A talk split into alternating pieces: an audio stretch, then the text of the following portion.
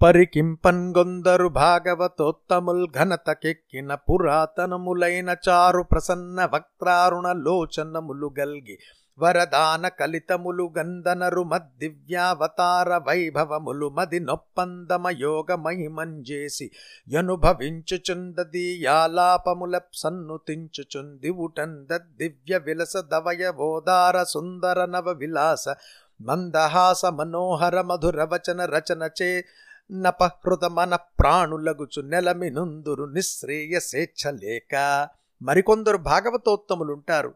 వారు ప్రసిద్ధికెక్కిన నా పురాణ స్వరూపాలను స్మరిస్తూ ఉంటారు. అందాలు చిందే ముఖము కరుణారసం విరజింబే అరుణారుణ నేత్రాలు కలిగి భక్తులకు వరాలు ప్రసాదించే నా దివ్యావతారాలను వాని వైభవ విశేషాలను మనస్సులో నిలుపుకుంటారు.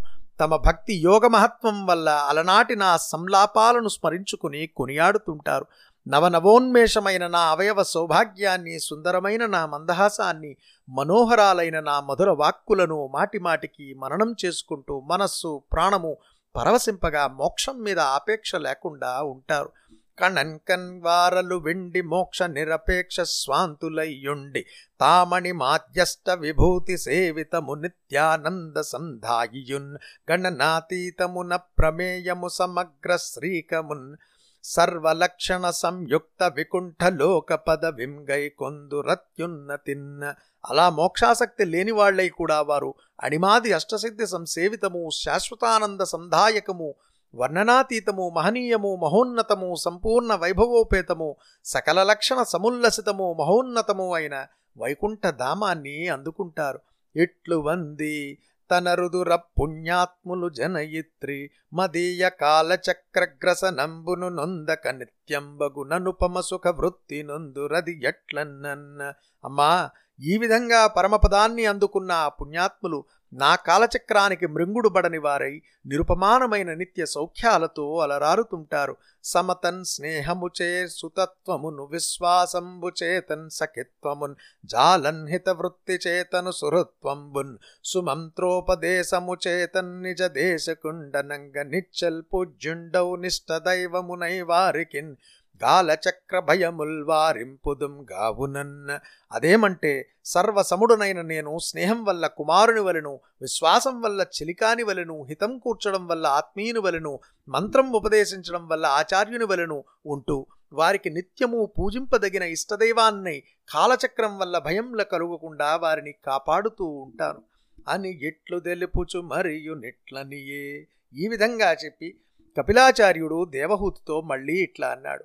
వినుమదిగాక ఈ భువి దివింబలు మారుంజరించు నాత్మందాధన పశుపుత్ర మిత్ర వనితాతతి పైందగులంబుమాని నన్ననఘుని విశ్వతో ముకున నన్య గతిన్ భజయించెనేని వానిని ఘన మృత్యురూప భవ నీరధి నేందరియింపంజేయుదున్న జననీ విను ఆత్మ దివికి భువికి నడుమ పలుసార్లు తిరుగుతూనే ఉంటుంది. మానవుడు ధనం పశువులు పుత్రులు మిత్రులు మగువలు మొదలైన తగులాలపై వ్యామోహం విడిచిపెట్టి పాపాలను పరిహరించేవాడను ప్రపంచమంతటా వ్యాపించిన వాడును అయిన నన్ను ఏకాగ్ర చిత్తంతో ఆరాధించినట్లయితే వానిని మృత్యుమయమైన సంసార సముద్రం నుండి దరిజేరుస్తాను రూఢిన్ ప్రధాన పురుష నాయకుండను భగవంతుండను జగత్ప్రభుండనైన నాకంటే నన్యులన్ గైకొని తగిలిన యాత్మలు భవ భయం బంధునెపుడున్ గావున నా యాజ్ఞన్ గడవంగ నోడుటంజేసి వాయువు వీచు సికి వెలుంగు నినుండు దపించున్ దానింద్రుండు వర్షించు భయమంది మృత్యువు పరువు విట్టున్న గాన విజ్ఞాన వైరాగ్య కలితమైన భక్తి యోగంబునం చేసి పరమ పదము కొరకున్న యోగివరులు మచ్చరణ భజనులగుచున్ జరింపుదురు నిర్భయాత్ములగుచు. ప్రధానమనే మూల ప్రకృతికి పురుషునకు అధీశ్వరుడును భగవంతుడను జగదీశ్వరుడును అయిన నన్నుగాక ఇతరులను ఎన్నుకున్నవారు సంసార భయంలో పడిపోతారు. నా ఆజ్ఞ జవదాటలేక భయంతో గాలి వీస్తుంది అగ్ని మండుతుంది సూర్యుడు ఎండ కాస్తాడు ఇంద్రుడు వర్షిస్తాడు మృత్యువు భయపడి పారిపోతుంది. అందువల్ల ఈ సృష్టి విజ్ఞానంతో పాటు వైరాగ్యంతో కూడిన భక్తి యోగంతో యోగివరులైన వారు వైకుంఠాన్ని ఆశించి నా చరణ కమలాలను సంస్మరిస్తూ ఏ భయమూ లేకుండా ఉంటారు. గురు భక్తిం చిత్తము మత్పరమై విలసిల్లునంత పర్యంతము సత్పురుషులకిహ లోకంబునన్ జిరతర మోక్షోదయంబు సేకురుచుండున్. సత్పురుషులైన వారు ఎంత పర్యంతం అత్యంత భక్తితో తమ చిత్తాన్ని నాయందే లగ్నం చేసి ఉంటారో అంత పర్యంతం వారికి ఈ లోకంలోనే మోక్షం సంప్రాప్తిస్తుంది. అని ఎట్లు మునీంద్రుండు జననికి హరిభక్తి యోగ సంగతి నెల్లన్ వినిపించి వెండియును నిట్లనియన్ సమ్మోద చిత్తుండగుచున్ గడం కన్న ఇలా కపిలాచార్యుడు విష్ణు సంబంధమైన భక్తి యోగ స్వరూపాన్ని తల్లికి వినిపించి ఎంతో సంతోషంతో మళ్ళీ ఇట్లా అన్నాడు. అవ్వా ఇవ్విధంబున భక్తి యోగ ప్రకారంబు సెప్పితి నింకందత్వ లక్షణంబు వేరు వేర ఎరింగింతు. ఏ తత్వ గుణంబుల నిరింగి నరులు ప్రకృతి గుణంబుల వలన విముక్తులగుదురు. హృదయ గ్రంథి విచ్ఛేదకంబు నాత్మ దర్శన రూపంబునగు నా జ్ఞానంబాత్మ నిశ్రేయస కారణంబు గావున దానిని రింగింతు. నందు నాత్మస్వరూపం బెట్టిదని నన్ననాదియున్ పురుషుండును సత్వాది గుణ శూన్యుండును ప్రకృతి గుణ విలక్షణుండును ప్రత్యక్స్వరూపుండును స్వయం ప్రకాశుండును నెవ్వండు. మరియు నెవ్వని తోడని విశ్వంబు సమన్వితంబగున తండు గుణత్రయాత్మకత్వంబున వ్యక్తంబును భగవత్ సంబంధియునగు. ప్రకృతి యందు యదృచ్ఛచే లీలావశంబునం ప్రవేశించిన నా ప్రకృతి గుణత్రయమయంబై స్వరూపంబైన ప్రజా సర్గంబుంజేయం గనుంగుని ఎప్పుడు మోహితుండై విజ్ఞాన తిరోధానంబునం చేసి గుణత్రయాత్మకం వయిన ప్రకృత్యధ్యాసంబున నన్యోన్యమేళనంబగుటయునంతన్ ప్రకృతి గుణంబుందనయందు ఆరోపించుకొని క్రియామాణంబులగు కార్యంబుల వలనం గర్తృత్వంబు గలిగి సంసారబద్ధుండై పారతంత్ర్యంబు గలిగియుండున్ గర్తృత్వ శూన్యుండగునీశ్వరుండు సాక్షియగుటం చేసి యాత్మకం కార్యకారణకర్తృత్వంబులు ప్రకృత్యధీనంబులనియు సుఖ దుఃఖ భోక్తృత్వంబులు ప్రకృతి విలక్షణుండైన పురుషునివనియు నిరుంగుదురని చెప్పిన విని దేవహూతిగ పిలున కిట్లనియన్ పురుషోత్తమా ప్రకృతి పురుషులు సద సదాత్మక ప్రపంచంబున కుంగారణ భూతులుగావున వాని లక్షణంబు సద సద్వివేక పూర్వకంబుగా నానతిమ్మనిన భగవంతుండైన కపిలుండిట్లనియే. తల్లి ఇంతవరకు నీవు అడిగిన భక్తియోగ స్వరూపం నీకు తెలిపాను. ఇక తత్వజ్ఞాన లక్షణాలను వేరువేరుగా తెలుపుతాను. ఈ తత్వ లక్షణాలను తెలుసుకున్న మానవులు ప్రకృతి గుణాల నుండి విముక్తులవుతారు.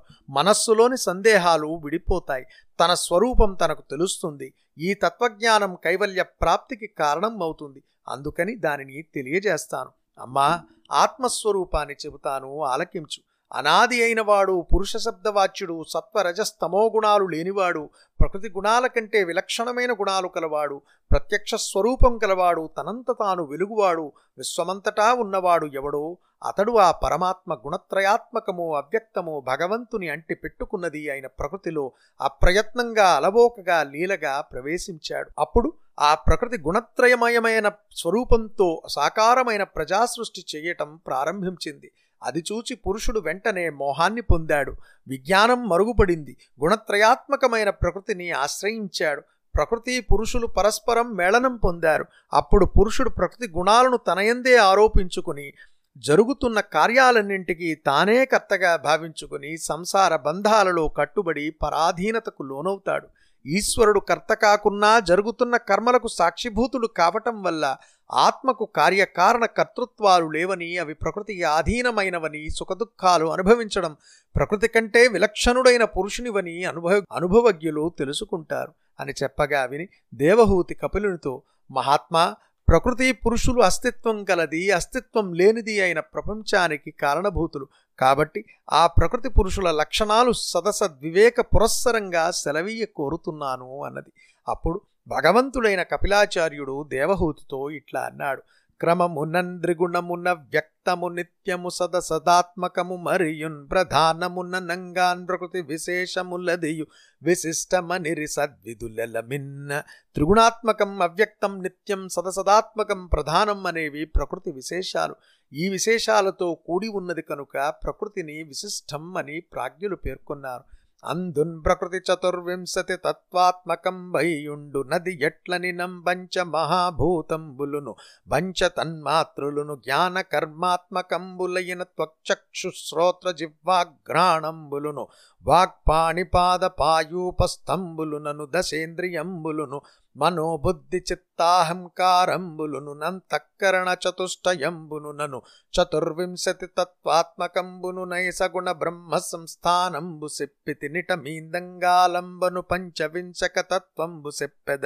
నది గొందరు పురుష శబ్ద వాచ్యుండైన ఈశ్వరుని పౌరుషంబుగాల శబ్దంబు నంజప్పంబడు నందు రందునహంకార మోహితుండై ప్రకృతి నొందు జీవుండు భయంబుంజెందున్ ప్రకృతి గుణ సామ్యంబునం చేసి వర్తించు నిర్విశేషుండగు భగవంతుని చేష్టా విశేషంబుదే నివలన నుత్పన్నంబగునదియ కాలంబని చెప్పంబడు నదియు జీవరాశ్యం తర్గతం బగుటం చేసి పురుషుండనియు. వాని బహిర్భాగ వ్యాప్తిం చేసి కాలంబనియుం చెప్పంబడు.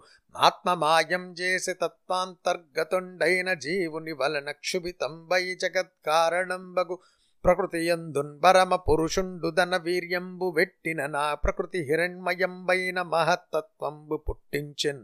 అంత సకల ప్రపంచ బీజభూతుండును లయ విక్షేప శూన్యుండును నగు ఈశ్వరుండు ధన సూక్ష్మ విగ్రహంబునందు ఆత్మగతంబైన మహదాది ప్రపంచంబుల వెలింగించుచు స్వతేజో విపత్తిం చేసి ఆత్మ ప్రస్వాపనంబు సేయునట్టి తమంబును గ్రసించెనని చెప్పి వెండియు నిట్లనియే అమ్మా ప్రకృతి ఇరవై నాలుగు తత్వాలు కలదై ఉంటుంది.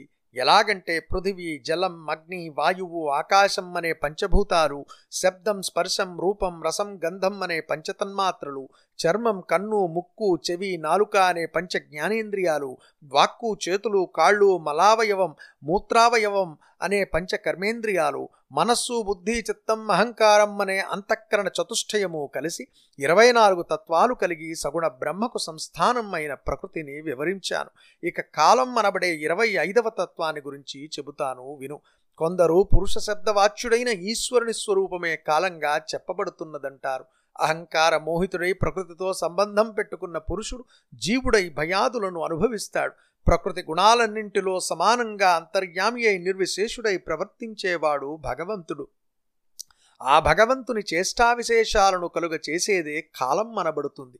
అది కూడా జీవరాశులలో అంతర్యామిగా ఉన్నప్పుడు పురుషుడు అని వానికి వెలుపల వ్యాపించి ఉన్నప్పుడు కాలం అని అనబడుతుంది. ఆత్మ మాయ కారణంగా ప్రకృతి తత్వాలలో విలీనమైన జీవుని వల్ల కుదిలింపబడినది జగత్తుకు కారణమైనది అయిన ప్రకృతి యందు భగవంతుడు సృజనాత్మకమైన తన వీర్యాన్ని ఉంచాడు.